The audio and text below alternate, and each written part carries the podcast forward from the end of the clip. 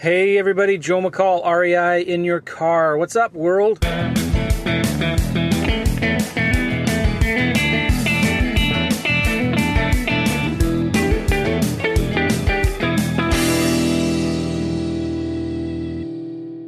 Hope you're doing well.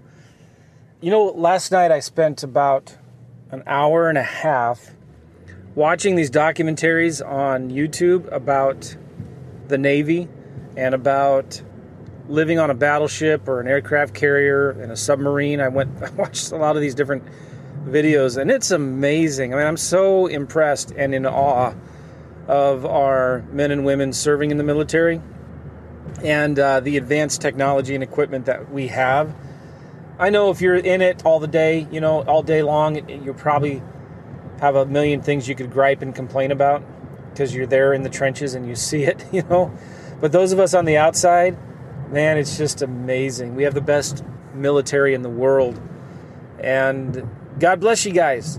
I was really, I mean, those, there's people that will stay in a submarine for like four months at a time uh, it's just crazy. The technology that these things have. But anyway, that's not what I was going to talk about. I just wanted to give a big shout out to our military, especially the guys in the Navy uh, living out on those ships, in those cramped quarters, in those little cramped beds, eating that kind of food. not seeing the daylight, not seeing any daylight for like three, four months at a time or being out in the middle of an ocean, not seeing land for a long time, and just getting tossed around by waves. And man, it's crazy. It's intense. I was going to talk about an example lease option deal today. The this is a, a typical question that I get. You know, how much should you negotiate with a seller when it comes to doing a lease option? Right? Because there's different ways you can do a lease option.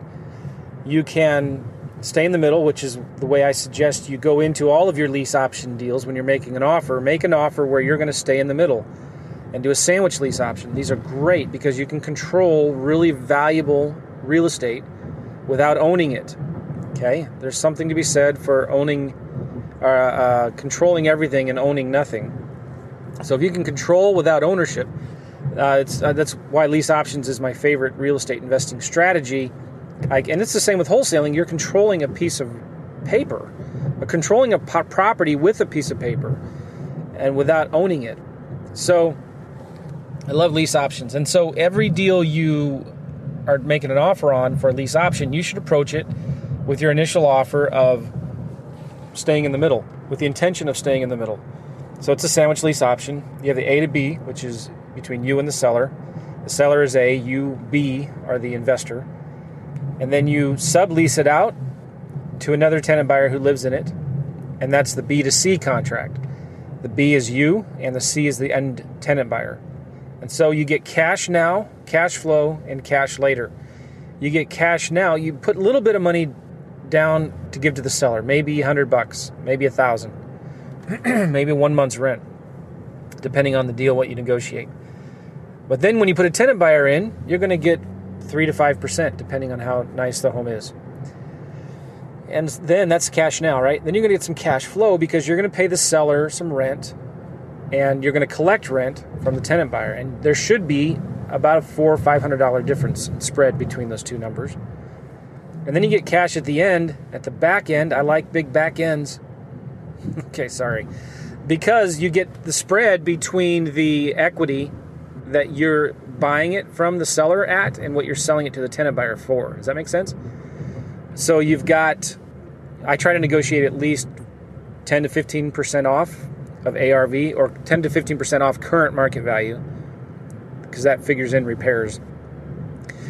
Um, and I tell the seller that's the same equity you get if you sold with a realtor. So I try to give them, I tell you, listen, I'll give you the same equity you'd get if you sold with a realtor. And I'll take care of all the vacancies and maintenance and stuff like that and I'll give them the same cash flow they'd get if they used a property manager. This should be fair.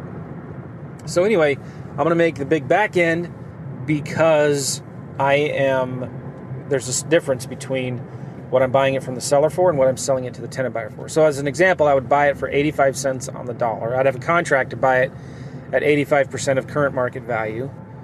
And then I would sell it in 2 years for maybe 105, 110% of market current market value. So there's about what 20 25% spread there between those two numbers. Is that right? And numbers really good. And these you only do these with nice homes, pretty houses, median priced homes. You don't want to do it in really cheap homes, definitely don't. And you don't want to do it in really expensive homes because it's harder to find buyers for those. Great deals. I love, love, love lease options. Well, what if the seller says, "No, nah, I don't want to do that," or they don't have that much equity, or they don't have that much cash flow, and do a lease option assignment. And basically, what that is is you get the property under contract for a lease option with you being the tenant buyer, and then you're just going to sell that contract or assign that contract to the tenant buyer. And your fee is about 3%. And you tell the seller that, listen, I'm going to make 3% off of this contract when I sell it. Yeah, and that's it. Super simple. That's how I quit my job back in 2009. I was doing uh, about three to four lease option assignments a month, making more money than I was in my full time job, and I was only doing the lease options part time. So I've been doing them and teaching them ever since. Love the lease option business. So anyway, um, this is the second time I'm recording this podcast because the last time I did it, I was driving around getting lost and I was confused and it was horrible. I couldn't know where I was going. But I'm doing it again. I mean, it's going to be better now. It already is better now, I can tell. So let's do an example deal. Let's say the house is worth $200,000. The seller has a property listed for rent on Zillow, and I send them a letter and they call me and say, "Yeah, I'd like to sell this thing. I've been trying to sell it." So I talk to them, and they say that, uh, well, they, I, they, they agreed to, to a lease option because they like to sell it. they like the idea of me taking over the property, and they don't have to worry about anything, right? They like that idea a lot. I call it my perfect tenant program because I'll be the tenant. So then I'm going to send them an offer. So what do the numbers look like? Well, what I like to do is take 200,000 it's worth $200,000 doesn't need any repairs. I'm going to take 200,000 times 0.85. And let me look at my calculator real quick here. Hold on. Yeah, I was going to guess 175. It's 170. I'm going to give the seller an offer for 170 and I show them this is the same equity you'd get if you sold with a realtor because if you figure you're you're not going to sell it at full list price and I could show them in the MLS the average even in this uh, hot market right now the average discount is about 3 to 4%, sometimes 5% between the original list price and final sale price. And that's true all across the country. But you can show them real time MLS stats that show that. It's about a 4% discount off of the original list price versus final sale price. And then you've got 6% real estate commissions. Then you've got carrying costs, because it's going to take at least a couple months to sell. And then um, you got closing costs and you're going to have to fix some things up. They're going to do an inspection and ask you to fix some things or whatnot. So, at the end of the day, you're only going to be walking away with 12. To, you're going to be paying 12 to 15 percent towards selling the property. So I'll get you the same equity. So my offer would be 170. Well, find out the seller owes 185, right? But I'm still going to make that offer. Why? How? I'm going to give them a five year lease option. I'm going to give them a five year lease option agreement. So in five years, they owe 185 now they may owe 170 in five years. I have to look at an amortization schedule, but it's not a big deal. Then I need at least 25% of the rent for cash flow. All right, so let's say the market rents are 1800 for this house.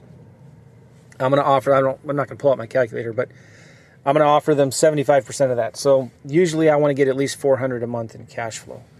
So I would offer the seller 1400 a month in rent. I'd pay the seller 1400 a month in rent. And hopefully that's what the mortgage payment is. Um, and if it is, I would just go ahead and make the mortgage payment myself, right? I use a third party escrow company to pay the mortgage, to collect the rent, and to pay the mortgage, whether I'm staying in the middle of the deal or not.